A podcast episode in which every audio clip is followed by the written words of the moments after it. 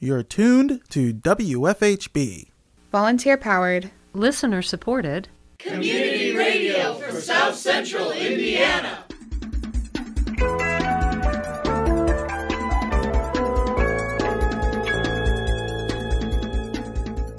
Good afternoon. Reporting for WFHB, this is Cade Young. And I'm Marty Abadi. This is the WFHB local news for Thursday, November 17th, 2022. Later in the program, the MCCSC School Board unanimously approved a recommendation to purchase the former Herald Times property for nearly $3 million. More in the bottom half of our program. Also, coming up in the next half hour, Bring It On's Clarence Boone and William Hosea speak with several local officials who recently won their elections to discuss the outcome of the 2022 midterm elections. But first, your local headlines.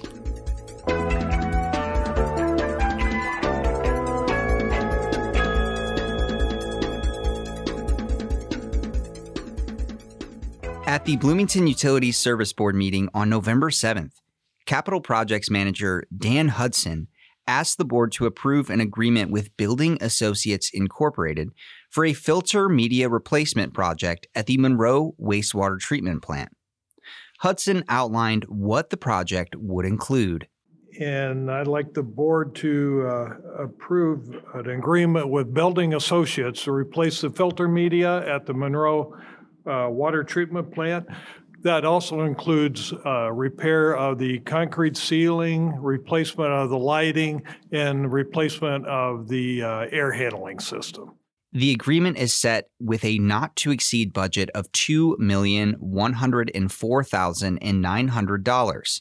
Board member Jim Sherman said it felt like a lot of money and asked if the price was reasonable for the project. It, it is a lot of money, yeah. without a doubt, and that's why we're closely watching this project. Uh, the air handling is really the expensive part. Uh, we thought it was going to be a, a, minor part when we first started, but the increase in supplies and equipment uh, within the last six months have just skyrocketed the cost of that.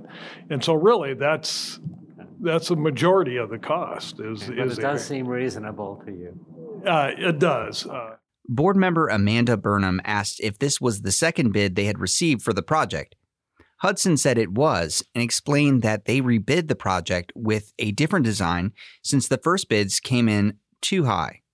Uh, the first one came in quite high, and uh, we had to rethink the design on it, which we did. We changed the air handling and, and lowered the, the cost, but still, it's pretty expensive. Yeah. But it's a project that we sorely need. Those filters do need to be replaced, and we need to get our water system back on, you know, full, fully operational. Hudson said the project is necessary to ensure they make OSHA standards.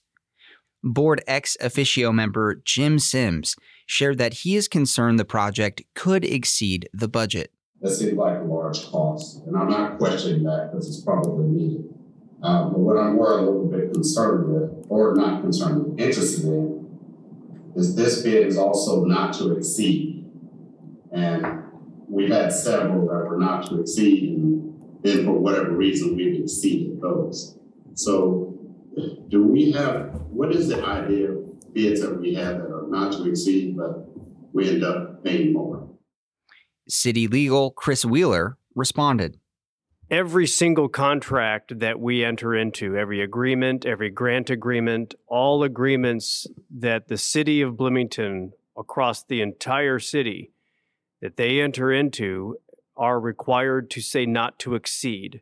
And that requirement is a requirement that the controller's office has requested of city legal to make sure that it is in every contract. But that doesn't mean that from time to time, uh, once we get into a project, things that might have been assumed are incorrect, or things that we didn't know about pop up, and it becomes necessary for us to amend an agreement and increase the cost by a new not to exceed amount. Uh, so that's why sometimes, even though we do agree that it's not to exceed. There are times when we end up amending agreements and going beyond that original cost. And I'll say one last thing the reason for the not to exceed is to ensure that if we don't like the way something's going, we can simply say no, and we're not going to pay more than what we've already agreed to pay. And we have had situations like that, but this board has never had the benefit of seeing those things because it's never reached the point of being a lawsuit. We've simply told them contractually, you didn't follow the rules, and we're not going to pay you. The board approved the agreement unanimously.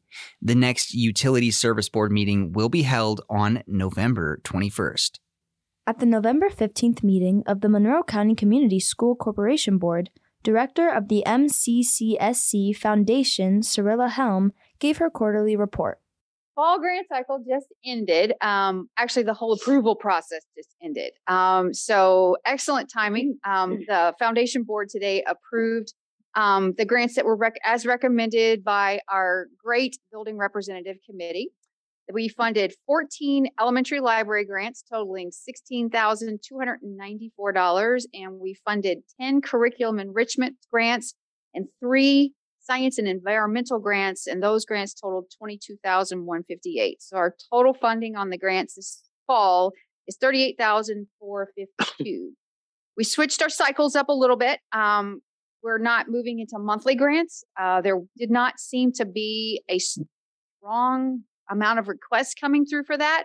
So we've decided we're going to do a fall cycle and we're going to go again with a full loaded spring cycle. So, starting in January, our curriculum enrichment and our science and environmental grants will come back up. And in that round, we should have somewhere around twelve or thirteen thousand dollars to award out in that space as well. Next, during public comment, concerned parent Julie Hood explained that she wants to see a shift in school start times. Hello, my name is Julie Hood, and I'm a parent in the MCCSC district. I spoke at the September uh, school board meeting about the idea to switch high school and elementary start times. Since that meeting, I've done more research and I've come here today to share, um, I guess, the sobering fact I've learned. I reached out to the Indiana Department of Education Data Share Program. And they were super helpful. Um, and I learned that Monroe County Tier 2 elementary schools have the latest dismissal time in the whole state of Indiana. So, just to clarify and state that again, no children in the whole state of Indiana go to school as late as our Tier 2 elementary school students do. Um, so I just kind of came here to say that I think I feel like we have to do something about this. We're asking young students who are like five, six, and seven years old to go to school until it's dark outside. And we're asking them to concentrate past 4 p.m. when I have a hard time doing that as an adult. Um, I truly understand that the busing system um, is not an easy problem to fix, but the current system has caused tier two schools in Monroe County to be the only schools in the whole state asking elementary school students to go past 4:10 p.m. So I do not think this is a great solution. Um, so I just would love to start the discussion about switching high school and elementary start times. MCCSC teacher Paul Farmer said he's glad the referendum passed, which will raise taxes to increase teachers' salaries. However, he said public schools should have better funding mechanisms so that they don't need referendums in the future. Just a couple of things. I want to say some thank yous. Uh, first of all, to Cyrilla Helms and the foundation. Uh, they are phenomenal and uh, appreciate so much that what they do for our teachers, our students, and our, our community is, is just incredible. So thank you, Cyrilla. Appreciate that. Um, the other thing I want to say is a, a huge thank you to our community. Um, last week we had the uh, passing of our referendum, and uh, th- that was uh, an awesome thing to happen for our community. We've had it twice now. This is the third time, and uh, we're incredibly, incredibly fortunate um, for our community. Um, if if I understand correctly, there were eight of them total, and only four of them passed in the entire state of Indiana. Um, and that brings up a, a different avenue, um, a different conversation piece uh, that I know we've talked about this tremendously here on this board, um, and a lot of us out here in the community have as well. Why in the world are is everybody in the entire state of Indiana having to run these referendums? Because we shouldn't be we should be funding our schools appropriately. Well, guess what? That started over two decades ago. Okay. Dr. or not Dr. Bennett, but uh, Mr. Bennett and uh, Daniels. Thank you. so the whole idea um, that, that started with that, um, we are not funding our schools. They literally told us, well, if you want the funding, then you go and get it. Well, a lot of communities can, but there's a lot of communities that can't. And you look around at, at I know some of you are aware of this. I mean, uh, Brown County, they they lost their referendum. What are they going to do? that's a huge conversation right now. What's going to happen to their community? Uh, all around, there's a lot of our rural communities. They don't even try for a referendum. They, they just don't because they know it's not going to pass. That's not fair. You know, the state feels that, well, it's equitable. We're giving everybody the same amount of money. We all know. Well, we've known this forever. The cost of educating our students in our rural communities far exceeds what it costs here in Bloomington or our other more rural and uh, suburban schools. It costs more money for them, but yet we're all giving them the same. So I, I, we've got a legislative session coming up again. Just want to keep reminding people that you know funding is important. Keep fighting, keep fighting for public education, and, and keep fighting for appropriate funding for our public schools. So thank you. Then the school board unanimously approved a recommendation to purchase the Herald Times property for nearly $3 million. According to the school board agenda, the property would be used as a welcome center, meeting room space, and a location for building services. Following the approval, Director of Business Operations John Kenny gave a presentation on the board's goals and priorities when it comes to funding. He outlined the first funding goal, which is to increase financial capital from local sources through community approved initiatives. The referendum passed by an overwhelming margin last Tuesday. We are humbled by the support shown by our community voters. Our community has affirmed their belief in the value of K 12 public education and in their support of the MCCSC. Since early summer of 2021, the MCCSC administration has worked to provide a carefully developed plan based on significant community feedback for a referendum that meets the needs of the district. We worked with the community and families come up with a referendum spending plan at affordable amounts to meet these needs. Using existing funds, we are able to advance pay for teachers and staff immediately, as well as performing arts, STEM, and special programming beginning with the 2023 2024 school year. In context, uh, inflation was a big issue uh, surrounding this referendum. As a reminder, State funding has not kept pace with inflation over the past 12 years of our two referenda. It is much more dramatic currently with inflation at 8.1% and increased state funding at 3.6%.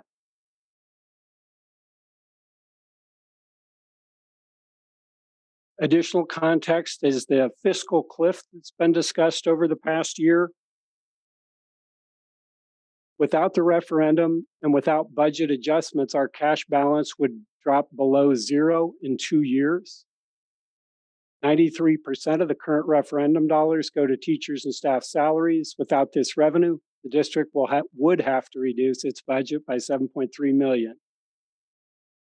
MCCSC tax rates are the eighth lowest in the state at 63 per, at 63 cents per $100 of property value which includes our referendum levy of 9 cents in 2022. This is significantly less than most school districts our size. Kenny walked through how the referendum would increase salaries and wages for teachers. He also explained how funding from the referendum would advance the school's district's strategic plan. The salary increases of 4500 per teacher make MCCSC more competitive in hiring and retaining teachers. We are boosting support for staff wages, hourly wages, by two and a quarter per hour to align with market rates. We have three examples of before and after positions in the district and the significant increase that it shows side by side in the in the box to the left. Additional total spending of 1.2 million uh, on special education services, performing arts, STEM, special programming, and other uh, support services. The next MCCSC school board meeting will happen on Tuesday, December 14th.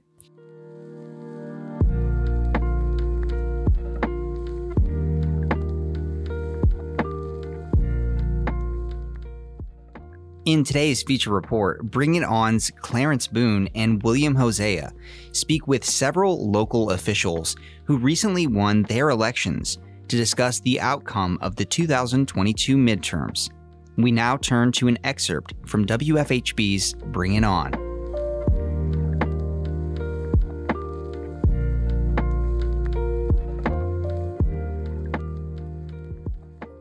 For tonight, we turn our attention to several local midterm outcomes of interest for African Americans.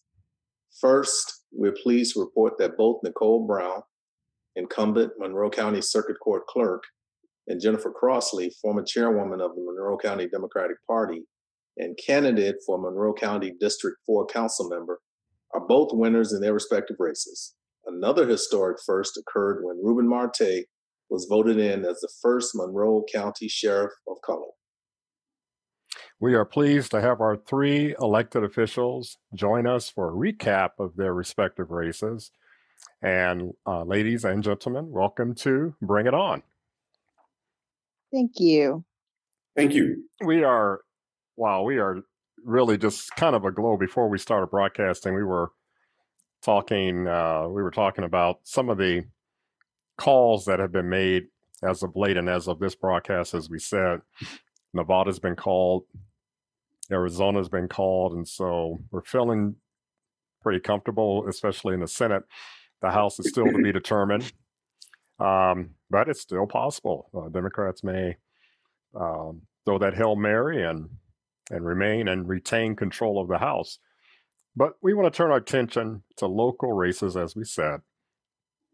And uh, Nicole, so congratulations to you. Um, Thank you. Thank you so much. And Ruben, hey, you know, congratulations to you. And uh, Jennifer, congratulations to you as well. Nicole, ladies first. Let's let's start with you. What's it feel like? Well, first, thank you for having me this evening. Second, I think every day is a good day to be a Democrat, but thank you for the um, sharing the news uh, about the Senate. And I think it's a great day to be a Democrat. Uh, I am one of those people who is an incredible uh, Ruben Marte fan. So I so look forward to seeing him being sworn in as our newly elected sheriff. And I've always been proud to be a resident of Monroe County, but this is beyond my imagination phenomenal. Well, I remember years ago, if I'm not mistaken, you were a deputy sheriff in Monroe County. No, me you no. Yeah, you weren't. I was an employee at the sheriff's office. Ah, okay, that's what it was. Um, but could you have ever imagined that one day you'd be seated where you are now, and that Ruben would, would be seated where he is now? Oh no, and that's the kind of question that would make me cry. Uh, who who would ever imagine a kid from Gary, Indiana, born to a single mom? I saw that born to a single mom. Um, I, I had really small dreams for myself, uh, so this was never anything I anticipated or imagined. Uh, but to be in a position to serve and to serve along incredible people like Jennifer and Mr. Ruben, it's it's it's amazing. Well, our, our hearts are are very proud for everyone, and uh, we're sitting up straighter now. And um, uh, tell us what were some of the challenges you, you experienced in, in this race. Now, uh, let the listeners know you pretty much it was it was much anticipated that you would be triumphant. Um, but tell us about some of the challenges that, that you did experience there. Are you asking me? Oh, yes, sorry. Sorry. You know, um, it's always a challenge to do the job and run for the job. Um, I was incredibly, incredibly fortunate um, this election season to be running unopposed. So I really tried to um, help the people that I knew who were running uh, so I could mm-hmm. quietly donate to their campaigns and um, support their efforts and the space that might have been allotted for me. I very much made it every effort i could to turn that spotlight on them so right. that they could get so that they could win their races and i i think that that worked. Uh, reflect back on your first uh, uh, term in your role. I mean you're an incumbent but tell us what that felt like to now enter into your second term it's an incredible feeling. You don't do any of this by yourself. I'm surrounded by amazing people. Um, my first term, of course, you're learning so much, and the learning curve is so steep. Uh, I I can breathe a little easier now, but I'm a little busier now because once you get some experience, you're asked to serve in a lot of capacities. So um, I keep busy with the legislative committee. I've just been appointed as vice president of the Clerks Association. And then there's that day job I have. So um, I look forward to my second term, just figuring all of it out and uh, setting the setting the table for the next clerk. All right. Well, Nicole, those are some uh, pretty impressive accomplishments. But one way for you to gauge that you've reached the official force to be reckoned with status is that you ran unopposed. They, I mean, the Republican Party didn't want to put anyone up against you for obvious reasons because you're a force to be reckoned with. So, well, thank you. I just want to say congratulations to you. And uh, I also want to uh, ask you to reflect on what came to be known as a real fear among Democrats uh, about vote counting across the country. That you're responsible for the vote in Monroe County, but um, I, I, guess none of those issues uh, really came to be in Monroe County. But what are your thoughts about some of the other places, uh, locations across the country where that was a real threat? Even though, for the most part, it really didn't materialize but it, it was a credible threat. It was. Um, it's incredibly fortunate that you have um, an echo chamber of people who are um, promoting the idea of voter fraud and and making it difficult for clerks and election elected officials who oversee elections to do their jobs. Um, and I certainly watch all of that. Uh, and as chair of the legislative committee, make sure that I am advocating for things to be easier and for there to be common sense surrounding overseeing elections. Uh, in Monroe County, again, I'm lucky to have a phenomenal team. Uh, the 91 other clerks that I call my clerk siblings, we all work together and support one another. And I think that that's what makes it a little bit easier here in Indiana. Um, but it's it the promotion that there's widespread voter fraud just makes it a lot more difficult to do the jobs that we have to do and just kind of makes me sad. You know, it seemed like um, around the country, people doubled down in a lot of cases to fix things that weren't broken. but Agreed. At least, at least, give the illusion that we're on top of, we're staying ahead of, we're, we're being proactive and even to the extent that some of the citizenry felt they should sit out and pick up trucks with long guns and bulletproof vests and with their faces covered to ensure that people can get out of their car and deposit a ballot into a box. Can you believe it? Can you believe it? One of the things um, in my role as legislative chair is that we are looking to um, strengthen and enhance or penalties for people who do things like that. That if you are harassing, intimidating, um, threatening to commit violence against someone who is working to participate in a free and fair election that you should pay a penalty for that. It's it's gone to the ridiculous at this point. Um, following people to their cars learning where they live harassing their families threatening harm. It's it's just beyond the pale at this point and i so hope that we can follow the federal trend um, of strengthening those penalties so that people are not even tempted to participate in that foolishness. We're, and one last follow up to that. Um, did you have special training for your workers uh, as far as what to maybe anticipate, what to do if something materializes? Um, just going forward, did you have that special training? Well, every poll worker in Monroe County, of course, goes through training based upon the job that they do. I was very fortunate to have our veteran inspectors, and the inspectors are in charge at each polling site. And so they are very familiar with what to do should something happen. And we are incredibly fortunate in Monroe County, uh, even more fortunate now with Sheriff Marte, um, that we have the support of local law enforcement that if we call for any reason, they will be there. They will support us, and we will not have that here. Thank you.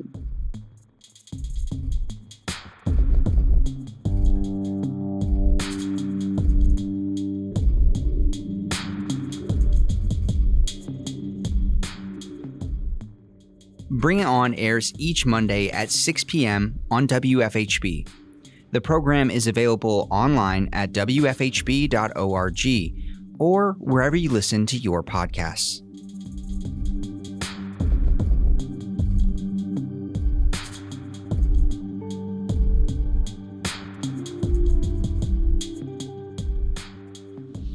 Support for WFHB local news is brought to you by MPI Solar, a Bloomington business specializing in solar hot water, solar electricity, and solar hot air systems. MPI Solar designs and installs solar power generation systems that encourage independence and individual responsibility. More information online at mpisolarenergy.com.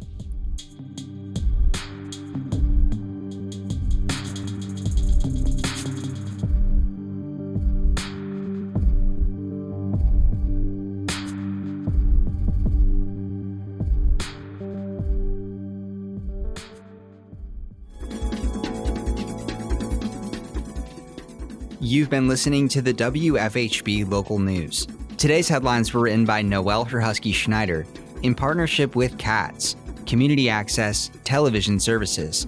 Our feature was produced by Chantal LaFontant. Our theme music is provided by Mark Bingham and the Social Climbers. Engineer and executive producer is Cade Young. For WFHB, I'm Marty Abadi. And I'm Cade Young. Thanks for supporting Indiana's only volunteer powered, listener supported, independent daily news program. You can hear tonight's full broadcast online at WFHB.org. The WFHB local news is also available as a podcast. Just search our call letters WFHB wherever you listen to your podcasts. Subscribe to never miss another local news program. Stay tuned for Big Talk, a one on one conversation with some of Bloomington's most fascinating people coming up next on WFHB.